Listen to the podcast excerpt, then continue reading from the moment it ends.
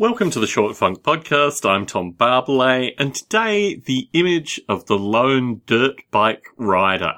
I was pumping gas over the weekend, as they say in this part of the world, and I looked up to the area that's normally filled by some annoying advertising of some description.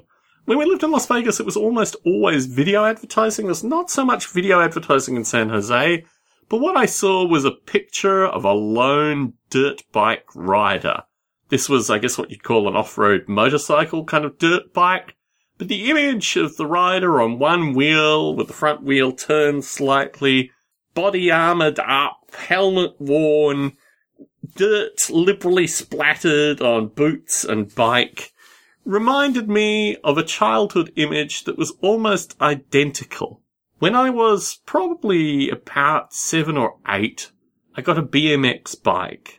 And although it took me an inordinately long time to learn how to ride that bike, when I eventually started riding the bike, the freedom that it gave me was just so overwhelming. I could go almost anywhere I wanted to go. I'd ride on the roads. I did have a large, plasticky, what they called stack hat, in Australia, helmet. I wasn't looking totally radical like the dirt bike rider, but I was at least able to get as far away from my family home as possible. And that was really the purpose of said B M X bike. I learnt to ride the bike at the local university, the Australian National University, when in probably ten years' time I went to university, was the area in which I learnt to ride my bike. And it had some advantages, lots of straight places, then some interesting curves, then some interesting grades and curves, and a variety of dirt paths and roads and uneven roads with rocks and various other things made it a really ideal location to learn to ride the bike. But when my parents got divorced, the bike had another purpose.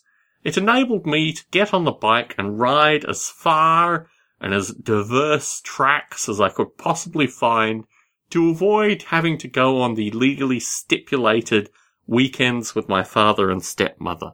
And this bike actually facilitated so much escape and so much freedom that it was a central part of my life until eventually, I don't know how old I was, maybe sixteen, I bought a ten-speed bike, which looked considerably less like I was some street gang, more like I was some cyclist, and it wasn't a particularly big ten-speed bike, might I add. It looked a bit like a clown bike with me on it, but they didn't actually make proportioned bikes, or at least bikes that I could purchase for someone my size in Australia at the time.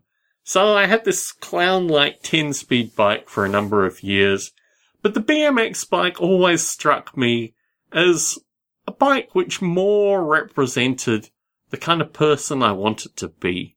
So looking up at this ad a few days ago, seeing the lone bike rider, the lone, I don't know what you'd call off-road motorcycle rider, I guess, motocross perhaps, is that what they call it? I don't know.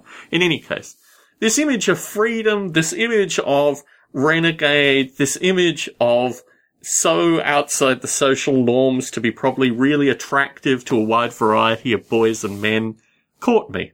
And I thought to myself, this is worthy of a Short Funk recording. Tom Barbalet in San Jose, signing out.